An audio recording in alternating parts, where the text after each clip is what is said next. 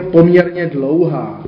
A tak jsem se rozhodl, že ji nebudeme číst úplně celou, ale že přečteme ten samotný závěr a to konkrétně od 20. ne, od 36. verše.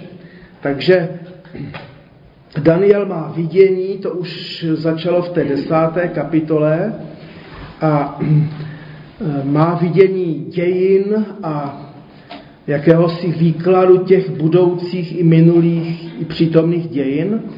A od 36. verše čteme.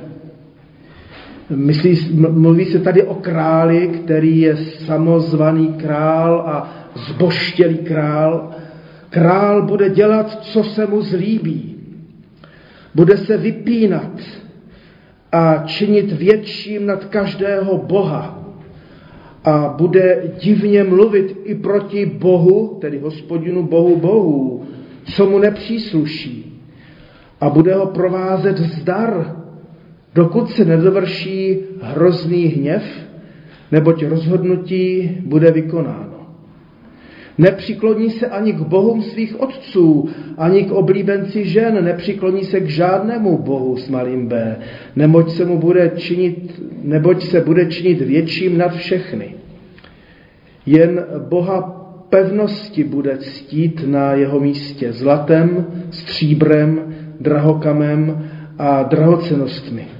Bude ctít Boha, kterého jeho otcové neznali. Cizího Boha uvede do opevněných pevností, kde ho, kdo ho uzná, toho zahrne slávou. Takovým svěří vládu nad mnohými a jeho odměnou jim, přijde, jim přidělí půdu.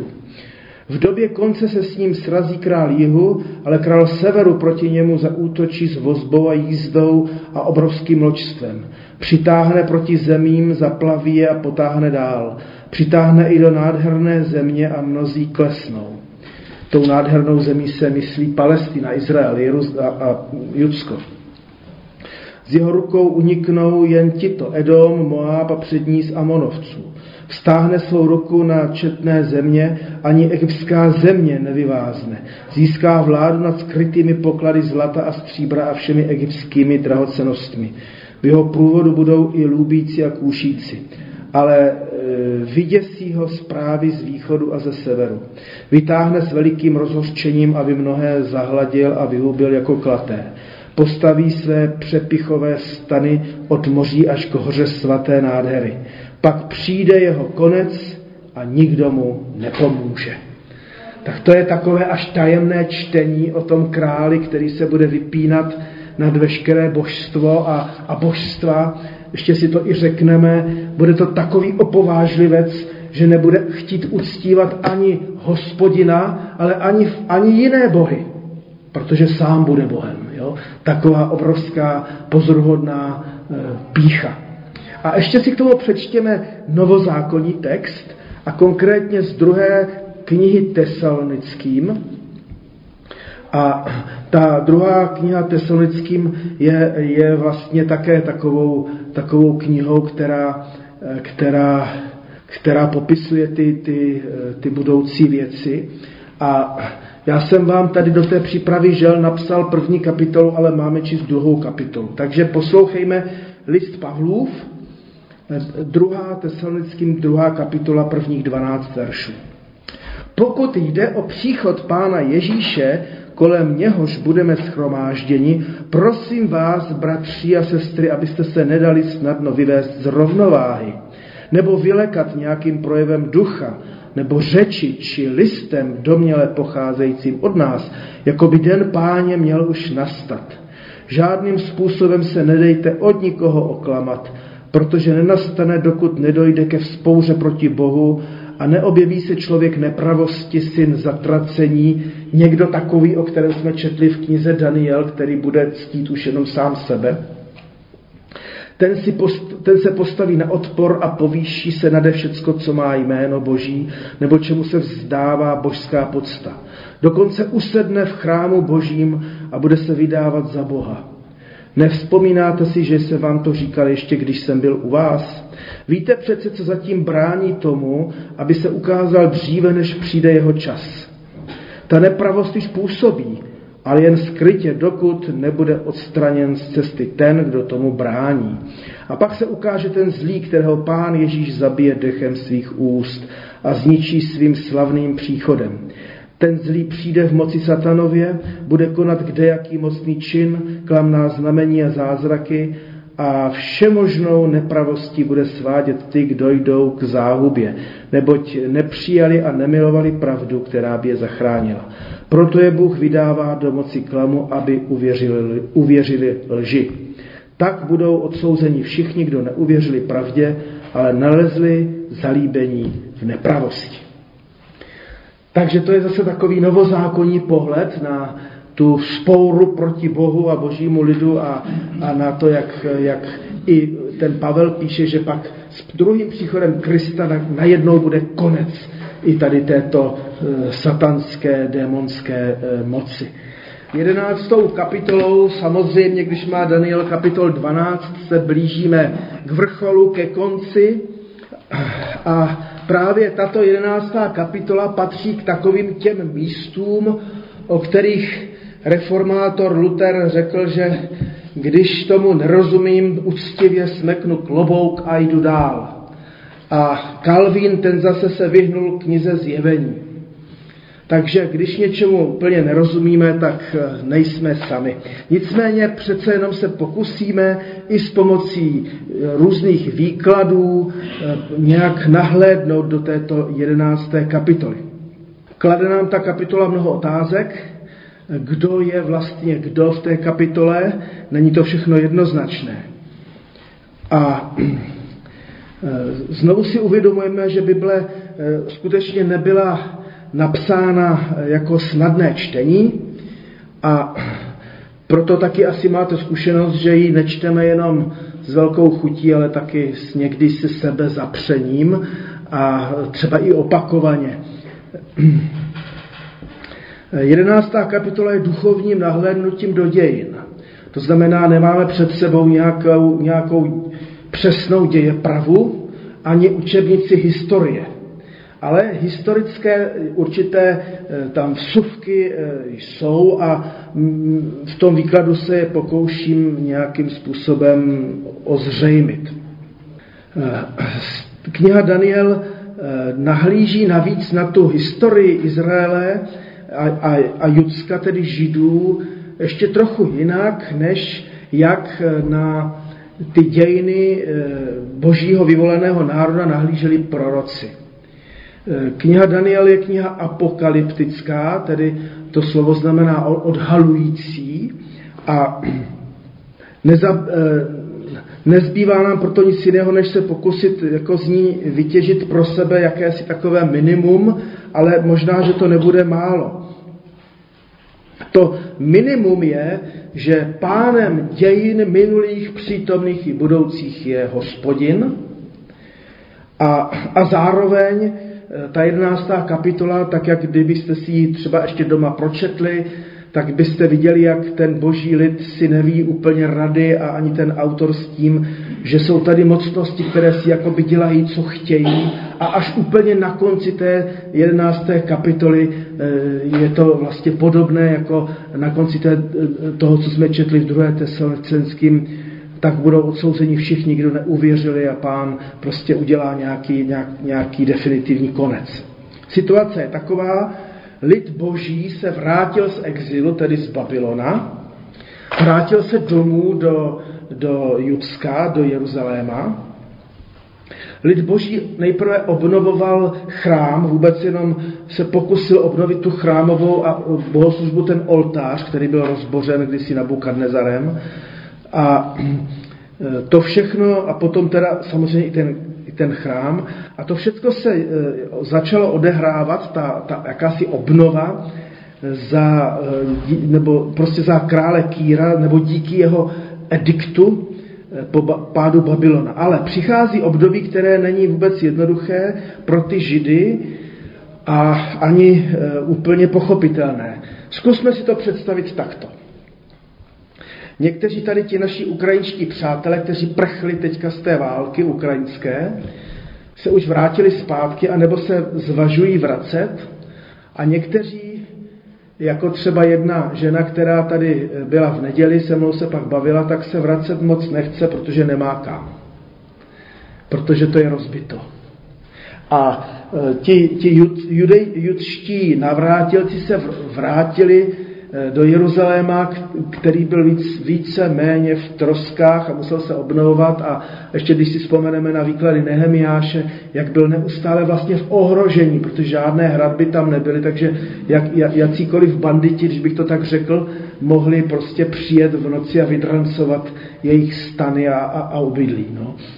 Eh, eh, když bych udělal ještě jednu odbočku, my jsme na tom hodně dobře, a přesto v posledních, já nevím, dvou týdnech nám sem chodí zloději do předního domu i tady toho, té modlitevny. Tak teďka byly jedny dveře vyvrácené jako z boku úplně, tak teďka děláme opatření, abychom to nějakým způsobem pevněji zajistili.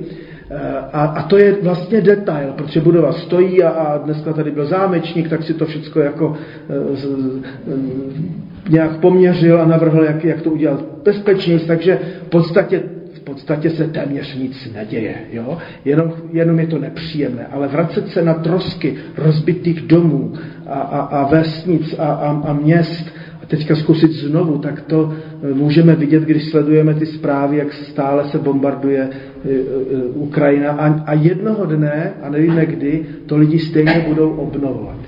Tak to je ta situace, kdy teda ti židé se vrátili, ale Eh, proroci vysvětlovali to zničení Jeruzaléma i chrámu tak, že to byl v podstatě boží soud, boží trest za to, že ti Izraelci a Židé eh, se nedrželi hospodina, hospodinova zákona, že, že popírali eh, nějakým způsobem i sobotu samotnou, jako to, co dodnes vlastně Židy drží jejich identitu a, a, a, a tak dále. A, a knihy prorocké jsou plné vlastně napomenutí, ať, ať se vrátí k Bohu, k Bohu Mojžíšovu a k jeho přikázáním.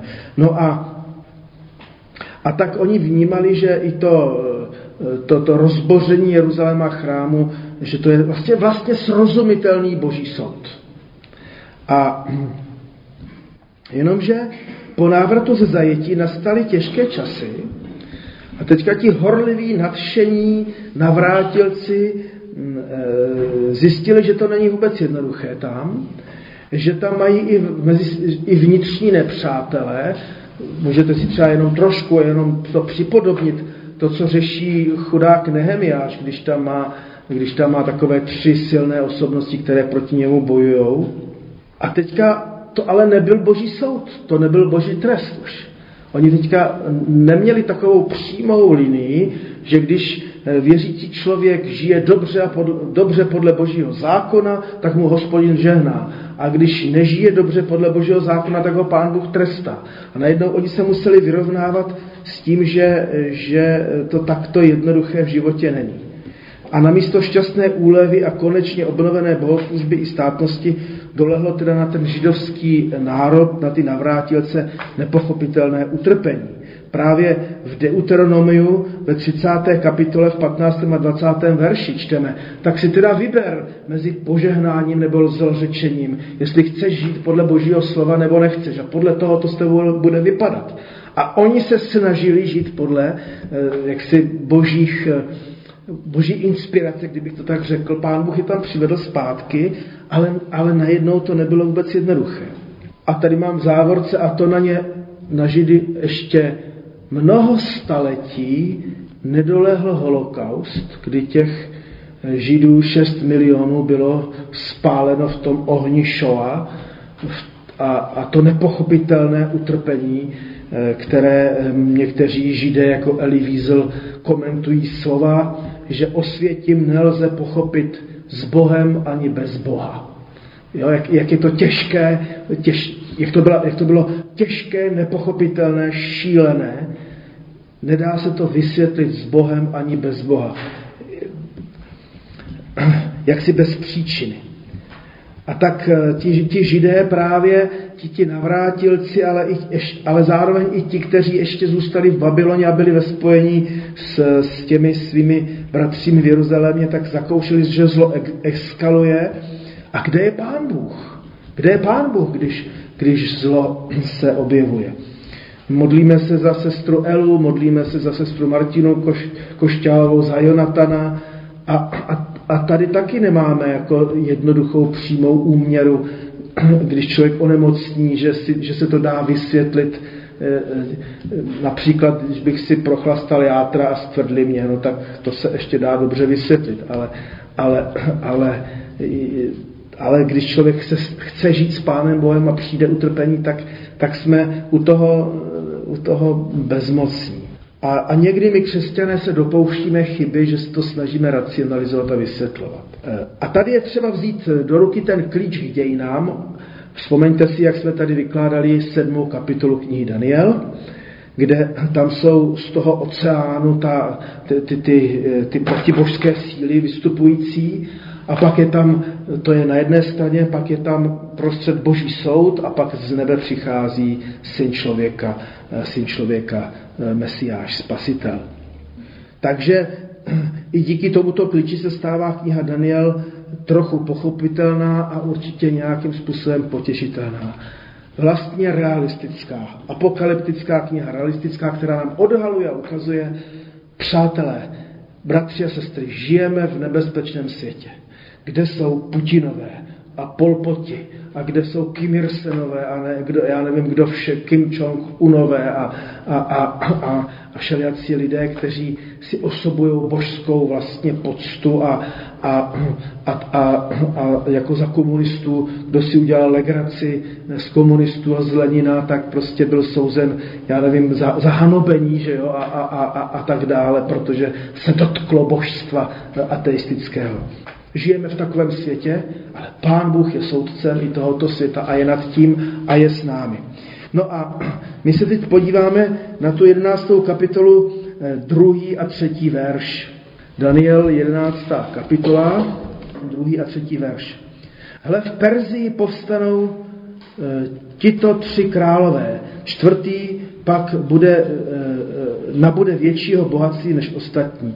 Jakmile získá sílu ze svého bohatství, Eh, vyburcuje všechno proti řeckému království. Takže tady vidíte, že ta 11. kapitola se skutečně chce jaksi dotýkat těch dějin, které, se, eh, které popisovaly dobu, eh, když se židé vrátili, ale je to zvláštní tedy popis. Třeba, že kniha Daniel považuje za přemožitele Babylonu méckého krále Dariavéše rozhodující edikt o tom návratu teda vydal až po, po něm Eh, král Kýrus. Eh, dovoloval židům návrat do zaslíbené země a umožňoval obnovu bohoslužby. O etapách a problematice návratu píše právě Ezdráš, Nehemiáš, Zachariáš, Malachiáš. Jenom mám takovou poznámku. My vlastně, eh, když žijeme v demokracii, takové té naší středoevropské, když žijeme v prostředí náboženské svobody, tak eh, musíme tu náboženskou svobodu respektovat se vším všudy. Když Kýros umožnil Židům návrat do, do, zpátky do Jeruzaléma a Judska, tak on vlastně umožňoval všem i jiným náboženstvím volný eh, život a, a, a volnou bohoslužbu. To nebylo tak, že by dal jenom možnost, aby jenom jedno malilinkaté náboženstvíčko, eh, judaismus, Eh, žili, eh, pěstovali svoji zbožnost, ale, ale ten Kýros a ta perská říše byla tolerantní ke všem ostatním náboženstvím. A myslím si, že, že zdá se, a já jsem o tom tady už na nějakých biblických hodinách mluvil, myslím si, že bychom neměli být nervózní z toho, když kolem nás eh, jsou i jiná náboženství a lidé, kteří nějakým způsobem jinak duchovně žijí, Eh, z toho se tak moc jako netrapme, jako spíš se radujeme z toho, že my můžeme eh, konat svoji eh, bohoslužbu, jak nejlíp umíme a když ji budeme dělat, jak nejlíp umíme, tak tím budeme moci být oslovitelní i pro ostatní. Pozoruhodné v 11. kapitole je, že poměrně dlouhé, dlouhému období perské vlády nad světem věnuje vlastně pouze tady tyto dva verše. Přitom velmi zkratkovitě se zmiňuje o čtyřech králích z devíti, které nejmenuje. Tedy v, v, v písmu a v Daniel je Kýros, Darius, Xerx a Artaxerx. Což ale není e, nepozornost či nějaká neznalost dějin. V Biblii jsou zmiňováni jen čtyři perští vladaři, kterým je tu a tam věnována prostě pozornost. E, možná nás to učí opravdu tomu, že, že, že, ta, e, že ty dějiny boží spásy jdou ještě trošku jinak, než jak jdou dějiny veleříší a, a tak dále. Perská říše jinak sehrála z pohledu biblických dějin skutečně pozitivní roli. Dokonce ten Kýros je v Izajáše v 45. kapitole nazván Mesiášem. Ačkoliv prostě pomazaným. Jo? Takže e, i to je prostě pozoruhodné a, a, a pán Bůh nějakým způsobem si, si užívá i králů e, zemí e, k dobrému tak eh, ta, ta perská říše jednak ukončilo, ukončila vládu Babylona a především teda byla tolerantní eh, k víře všech i judejců. Pozoruhodnou paralelu můžeme v dějinách najít ještě s Římem. Když vznikalo křesťanství, tak eh, samozřejmě křesťané také byli všelijak i brutálně jaksi pronásledováni, ale ne pořád. Eh, když čteme v Novém zákoně takové ty náznaky o králi Neronovi, tak to bylo jenom v podstatě v Římě samotné, v metropoli. V té říši velké to pronásledování nebylo. A ono přicházelo v takových vlnách tu i tam, někdy celoplošně, někdy, někdy jen lokálně. Ale tak jako Perzie sehrála pozitivní roli v toleranci pro Židy, Řím umožnil rozmach křesťanství Totiž tak, že svou, eh, svým, svým takovým globálním uspořádáním své říše eh, eh, tím jako napomohl šíření Krista. Komunikace vybudované, jednotný jazyk jo, a, a, a tak dál. Takže, takže otevření hranic, dlouhý mír, to byl ten mír eh, Augustův. Jo? Takže, takže ta doba, kdy, kdy tady eh, byl Pán Ježíš Kristus a první apoštolové, tak byla velmi příhodná i politicky, i, i, i jaksi infrastrukturou k tomu, aby se křesťanství mohlo šířit od města k městu. A, a tím, že židé byli eh, vlastně uznaným, tolerovaným nebo uznaným náboženstvím, tak křesťanští misionáři vždycky přicházeli nejprve do synagog, tam zjistovali Krista, pak, pak ještě do těch ostatních e, síní a míst a, a řek, kde, kde kázali. Takže, takže jinými slovy, e, zakoušíme-li ještě teďka v naší zemi oproti Ukrajině nějaký pokoj a mír, Zakoušíme-li dokonce tu požehnanou dobu internetovou. My jsme tak byli všelijak jako před dobou covidovou někdy kritičtí k internetu a doba covidová nám ukázala, že to je taky boží dar a velký dar, že přes ten internet se mohli mít bohoslužby a, a, a, a že, že se evangelium šíří. Ano, přes internet se šíří mnoho zlého, ale také mnoho dobrého. Je to jenom, jenom prostředek, který se nějak použije. Takže, takže i my zkusme využít všech dostupných možností, když je ještě mír, když ještě máme možnost a, a dnes je ta doba podobná té prvokřesťanské, taky ty komunikace internetové jsou vybudované, otevřené hranice, skoro všichni mluví anglicky. Jo? Prostě e, ta, ta doba je vlastně fantastická, kterou křesťané mohou e, jako dobře využít. E, kniha Daniel neřeší kulturní význam, pardon, to jsem přeskočil, Boží posled v 11. kapitole zmiňuje, se zmiňuje o posledním perském králi, který zbohatl, získal sílu a postavil se proti řeckému králi, což se stalo králi v Perzii osudným. Eh, neboť o ním řeckým králem nebyl nikdo jiný než Alexandr Veliký, který eh, náhlým útokem roku 334 před Kristem porazil posledního perského krále Daria III. No, ve třech válkách ho prostě, prostě zničil. A tím se dostáváme eh, k třetímu verši, protože ty, ty, ty, ten první a, a druhý verš nějakým způsobem mluvili o, o, o, o té Perzii a tady už začínáme číst o tom, o tom Řecku, Povstane však bohatýrský král, ten Alexandr Veliký, bude vládnout nad obrovskou říší a dělat, co se mu zlíbí. Ale až bude pevně stát, bude jeho království rozlomeno, rozděleno podle čtyř nebeských větrů a tak dál a tak dál. Tam ti čtyři generálové si pak to, to jeho království Alexandrovo rozdělili mezi sebou. Jo? Tak to jsou takové ty, ty, ty historické komenty, které tady máme. Jestliže tedy eh, autor knihy Daniel a 11. kapitoly věnoval Perzii eh, jeden či dva verše, pak Alexandru Velikému dal veršu 18, takže to je jenom taky zajímavá taková, hm, zajímavé porovnání. Z tohoto důvodu, z toho důvodu, že zájmem autora nebylo popisovat světové dějiny, ale dějiny v kontextu se zaslíbenou zemí, eh, které se zde říká překrásná a nádherná země. My jsme si to četli v tom úvodním textu že ta zaslíbená země je překrásná a, a nádherná. Kniha Daniel neřeší kulturní význam Alexandrův, který byl ovšem mimořádný naprosto.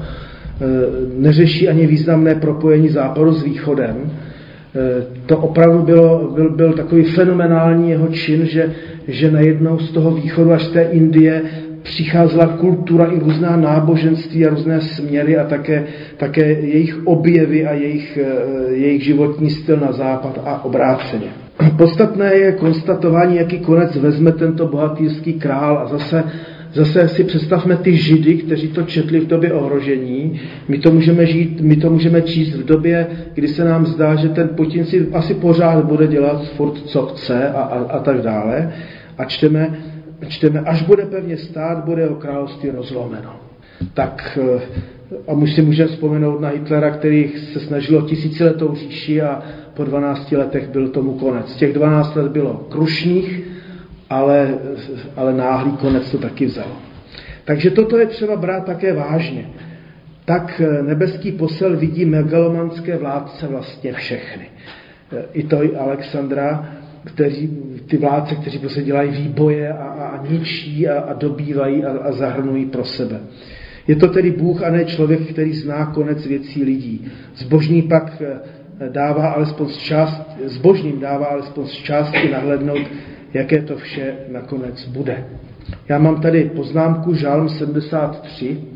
Žálm 73 je takový krásný žálm, když jste ho nepochybně četli častěji ještě než já, kde ten žálmista eh, vlastně začíná prožívat takové vnitřní utrpení, když vidí, že, že zbožným se daří zlé a bezbožným dobře. Až když vstoupil do svatyně před Boha, tak nějak nahlédnul, porozuměl, eh, jak těm věcem, jak ty věci chápat. Alexandrovu říši nezískali ovšem jeho potomci, jak to tak prostě eh, bývá. Žádné dědičné právo nebylo uplatněno, ale rozdělili si ji jeho generálové, právě čtyři. Uskutečnilo se něco z toho, čeho si byl dobře vědom také autor knihy Kazatel, když si budete číst ty odkazy a nejen ty, ale celou knihu Kazatel, všecko je prostě pomívé. I ta největší obrovská moc která tu dosud nebyla. A Alexandr byl ten, který zabral nejvíc v historii eh, proti všem těm chetitům, Asyřanům, Babylonianům a Peršanům. Třeba, že byla říše rozdělena na čtyři, Daniel se věnuje ale ve své knize a v té jedenácté kapitole pouze dvěma těm částem. Řeč je o králích jihu a severu, to se mi docela líbí. My známe sever proti jihu, z Ameriky, že jo, jih proti severu, tak tady je to vlastně podobné. Jinak řečeno, eh, hovoří o Ptolemajovcích v Egyptě, to jsou ti jižani, a o Seleukovcích v Sýrii. Tak eh, právě mezi těmito královstvími se pak rozpoutal mnohaletý boj o moc. Zpočátku měli navrh králové jihu, tedy ti Ptolemajovci, aby pak byli nakonec poraženi a převahu získali ti Seleukovci ze severu. Jakou roli zde hrál Izrael? No právě takovou nešťastnou. Když si to představíte, Egypt a nad tím Syrii, a dodnes to tak je, dole je Egypt, Syrie a mezi tím je Izrael, a Izrael je prostě v nárazníkovém pásmu. Tam vedly všechny cesty, tam, tam procha, projížděla vojska, tam se to střetávalo. Někteří říkají, že Československo, nebo Čes, no, prostě řekněme Československo, je na tom trošku podobně, že je taky takovým jakýmsi nárazníkovým pásmem mezi východem a západem. Takže eh, Izrael byl v takovém nešťastném geografickém polož, poloze a je zajímavé, že to je zaslíbená země. Že to je ta země nádherná a tedy ne bezproblémová, ale, ale nádherná a požehnaná a vzpomeňme si na Abrahama, jak teda Lot, ten si vybral tam, to, tam tu úrodnou nížinu a, a Abraham zůstal na těch kopcích a dodnes je to hornatá vlastně země, ten Izrael jenom tam dole moc ne. A právě tam pán Bůh žehnal Izraelcům a, a jak je to známé i z těch biblických, geografických, biblických eh, výkladů, zkrátka dobře Izraelci, tak jako my to teďka známe, včera, jaké bylo strašné horko a jak se nám ulevilo, když přišel déšť, tak, tak Izraelci byli odkázáni na to, že přijde z hůry voda. Té vody ze spoda tam dodnes mají minimum a kdo jste byli v Izraeli, tak jste byli fascinováni, jak mnohdy v těch sadech k každému stromečku vede hadička, eh, kam, kam odkapává vlastně vláha a voda, jak se snaží s tou vodou fantasticky pracovat. Dodnes je Izrael na Blízkém východě v této roli, které se nikdy nezbaví. Takže můžeme třeba si vzpomenout na ty války po vyhlášení státu Izrael. Teď bylo v květnu zase takové připomenutí výročí, myslím 14. května nebo 15, 14. května. No a hned druhý den eh, ty arabské země se rozhodly, že, že Židy smetou do moře, že jo, ze spodu, ze spodu Egypt, ze severu Sýrie a Jordánsko a, a ty ostatní země.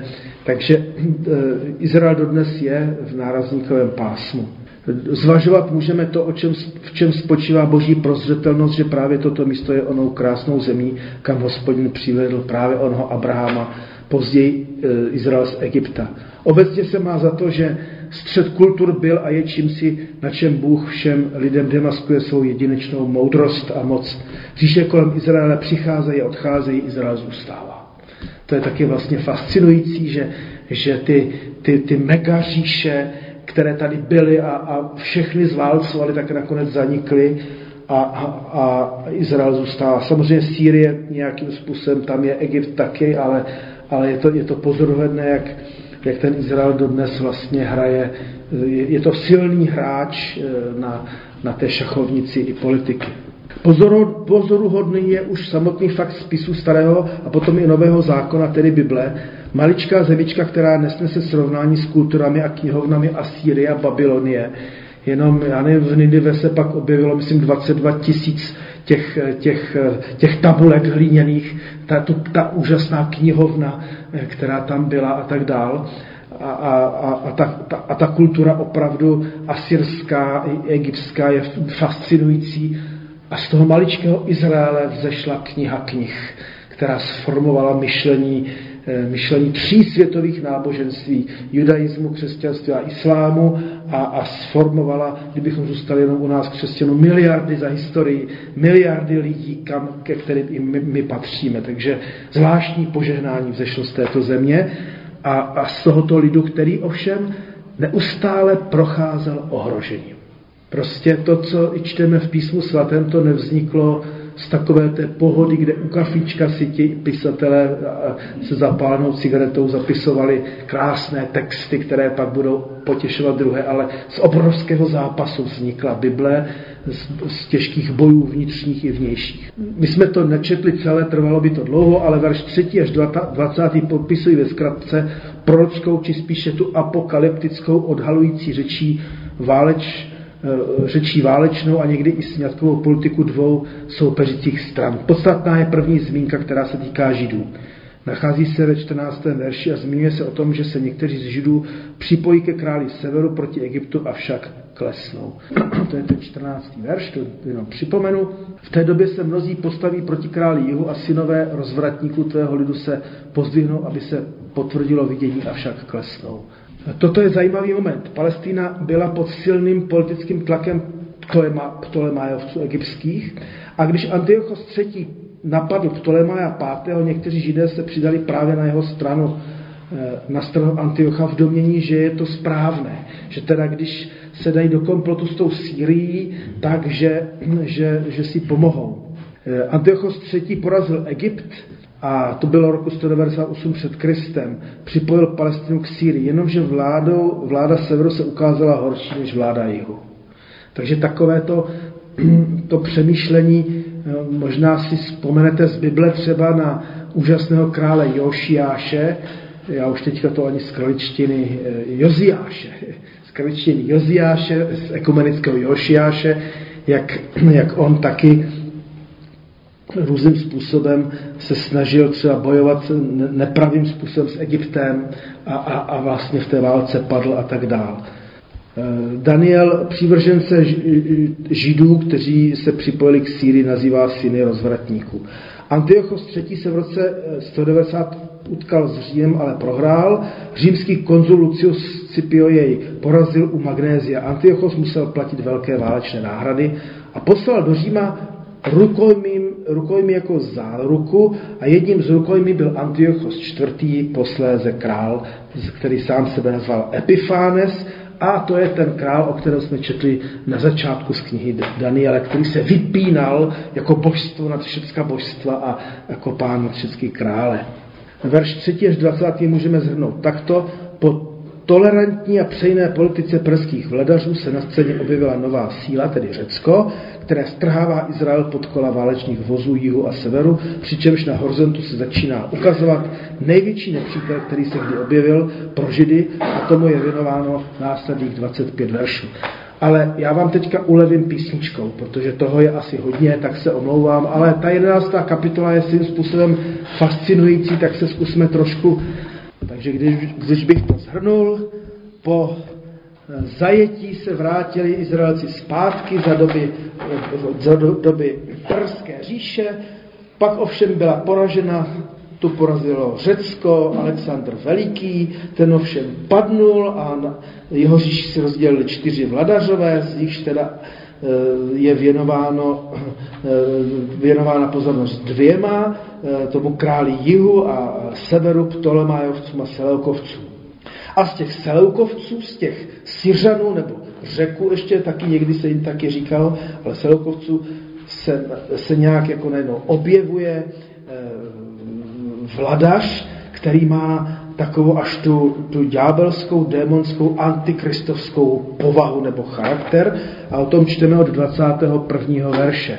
Na jeho místo povstane opovržení hodný, Královská důstojnost mu nebude udělena, nýbrž nerušeně přitáhne a úskočně se zmocní království. Jeho jako povodní budou před ním odplaveny a zlomeny paže protivníků, právě tak i vůdce smlouvy. S těmi, kteří se s ním spojí, bude jednatel stivě, opovážlivě vytáhne s hrstkou pro národa. Nerušeně přitáhne do žírných krajin a učiní, co učinili jeho otcové, co neučinili jeho otcové ani otcové jeho otců. Rozdělí mezi své lidi loupež, kořist a majetek a opevněným místům bude, bude strojit úklady až do času. Vyburcuje svou sílu i srdce proti, proti králi jihu, potáhne s velikým vojskem, král jihu s vojskem velice velikým a zdatným se s ním utká v boji, ale neobstojí, protože, se mu budou, protože mu budou nastrojeny úklady a tak dále. Svatý Jeroným, tedy starokřesťanský učitel, viděl eh, ve 21. verši, který jsme si četli, ještě jednoho přečtu, na jeho místo postane opovržení hodný s velkým O. Eh, vidí tady obrat eh, v této 11. kapitole, v této chvíli je řeč o antikristu. Hippolyus a Theodocion viděli obrat v kapitole, ve verši 36., kde se píše, král bude dělat, co se mu zlíbí, bude se vypínat a činit větší nad každého boha. A Jan Zlatoustý, další takový východní, z východní části křesťanstva, učitel, vidí celou kapitolu jako obraz Antikrista. Takže když byste si chtěli tu 11. kapitolu číst jako obraz protikristovský, antikristovský, démonský, tak, eh, tak neuděláte chybu. Ačkoliv téma antikrist je vzrušující, zřejmě bude dobře se mu zde nějakým způsobem vyhnout, neboť o něm e, bude psát až Jan ve svých listech. Já tady mám poznámky, můžete si pak doma třeba přečíst, jak, jak apoštol Jan popisuje antikrist, to taky zajímavě a říká, už vyšlo mnoho antikristů například, jo, takže, takže někdy si lidé představují antikrista jako jednoho jediného mocného vládce. Ano, také, ale nejen. Ale nejen.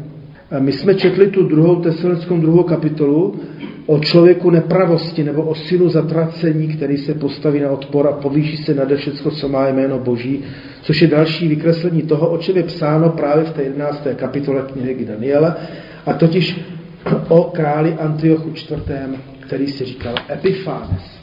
Antiochos IV. Epiphanes byl uzurpátorem moci, přivlastnil si království, jak jsme četli v 21. kapitole, po bratru Siloku IV., kterého zavroždil Heliodoros. Heliodoros to byl výběrčí, který měl vyloupit jeruzalemský chrám roku 175 před naším letopočtem. Antiochos IV. Epiphanes dal v Jeruzalémě popravit řádného kněze Oniase III. a na jeho místo dosadil jeho bratra Jasona a pak Menela. Cíle vědomě ten Antiochos IV. Epiphanes likvidoval víru v Boha i bohoslužbu v Jeruzalémě.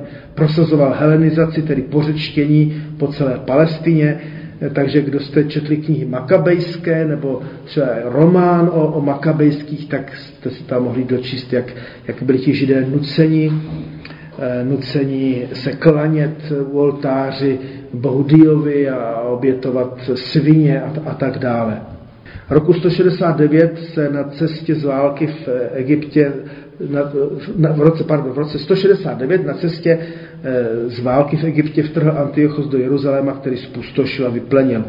E, a e, o dva roky později, roku 167, po těžké porážce z Římany si Antiochos vybil zlost právě na Jeruzalému a Palestině. Definitivně tehdy zakázal bohoslužbu a 7. prosince znesvětil chrám tím, že ho zasvětil Diovi. A to vyvolalo ty makabejské války, které vlastně ty eh, Syřany nakonec eh, porazili v několika bitvách. Pozoruhodné je, že odmítl i božstvo svých předků, jak, jak jsme četli v 37. verši. To znamená, že jeho pícha byla taková, že on zboštil už jenom sám sebe a Zajímavé je, proč je tak veliký díl Danielovy knihy věnován právě tomuto králi Antiochu IV. Epifánovi, který nesnese srovnání ani s Nabokadnezarem, ani s Kýrem a tak dále. On si říkal Epifánes, to znamená osvícený či zářící. Osvícený či zářící. A, a e, židé mu začali říkat epimánes, tedy šílený. Takže to, to, mně se líbí tady ten jejich smysl pro humor, trošku by to připomíná eh, Martina Lutera, který byl takový prostořeký a, a eh, když měl takovou pověstnou, pověstnou disputaci, eh, disputaci v Lipsku s doktorem, s doktorem Ekem, tak mu říkal drek, jo? Takže, takže se mu taky vlastně taky jako, jako posmíval. Zajímavé svědectví se nalezlo na mincích, které dal Antiochos čtvrtý razit. Zpočátku vlády na nich byl král Antiochos a pak Bůh zjevený. Jo? Takže až, až takhle on postupoval v tom svém, eh, řekněme, eh, šílenství. Přitom byl jako vladař podřízený Římu, který zanedlouho uchopí moc nejen nad Egyptem, ale i nad Palestinou a Sýrií. Jo? To je taky vlastně zajímavé, je to takový svým způsobem provinční král, který sám sebe zboští. Jo. Jo, možná jako ten náš, teda ne náš, ale severokorejský Kim, Kim Jong-un, je to takový jenom cancourek na, na tom východě, že jo, a, a, a, a, ale tam v, té, v tom se maličkém královstvíčku prostě je zboštěn taky. A možná i proto je, je ten Antiochos IV. vykreslován jako prototyp Antikrista. To znamená, sám je podřízen římskému císaři, eh, ale sám sebe činí velkého jako nadvšecka božstva a náboženství. Prostě po, pomatený mocí zbytý eh, člověk. Chová se spupně, má moc, ale jen omezenou a to je důležité. Jako i ten Putin má moc, ale také jenom omezenou. Ale i my máme moc, ale jenom omezenou a tak je dobře, aby se z nás nestali antikristové, kteří by eh, chtěli podlehnout eh, píše. No a ještě bych připomenul nakonec ten 40. a 45. verš. V době konce se s ním srazí král jihu, ale král severu proti němu zaútočí s vozbou a jízdou a obrovským loďstvem. Přitáhne proti zemím, zaplaví a potáhne dál. Přitáhne i do nádherné země a mnozí klesnou. A to je prostě právě to, že on nakonec přitáhne do toho Jeruzaléma a tam mnohé porazí, aby na konci té toho 45. verše jsme četli, pak přijde jeho konec a nikdo mu nepomůže. Myslím si, že pro, pro každého, kdo prochází nějakým politickým a politicko-náboženským útlakem, když čte, pak přijde konec a nikdo mu nepomůže. Není to zlomyslnost, ale to vlastně ta poslední naděje, že Pán Bůh zakročí a smete i, i, i ty antikristy. Četli jsme až do času v 24. verši, všecko pod nebem má prostě svůj čas, i vláda diktátorů, jako je Putin. Vždycky přijde doba konce. Myslet můžeme nakonec takových, jaký byl Nero, Napoleon, Hitler, Stalin, nebo i ten Antiochos čtvrtý Epifánes. Dějiny popsané v 11. kapitole se stávají proroctvím konce doby. I náš konec jednou prostě přijde. A teďka tady mám citát od té vykladačky starozákonní Baldvinové. Autor nemluví pouze o jednom období dějin, i když předpověď se měla aplikovat na Antiocha jako na prvního utiskovatele. V této kapitole, jakož i v celém zbytku knihy, je znát důraz na odvahu lidské píchy, která se neomezuje pouze na jedno období. Člověk se prosazuje jako konečná autorita a ve snaze dosáhnout vlastní plány koná bezohledně.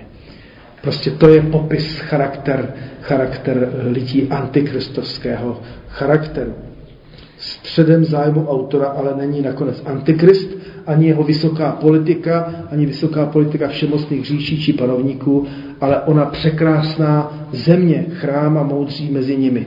Možná, že nakonec všechno to zlé mělo jeden smysl. Pročistit lid a připravit ho na dobu konce. Takže i my možná, když prožíváme nějaké utrpení nebo si uvědomujeme tu naši nouzi i bezmocnost, někdy i modliteb, modlíme se a, a nic se neděje, tak nás to nějakým způsobem pročišťuje, formuje eh, a dovolme to Pánu Bohu. Tak, to je ta jedenáctá kapitola, kterou jsme si tak nějak rychle propovídali a není úplně jednoduchá, ale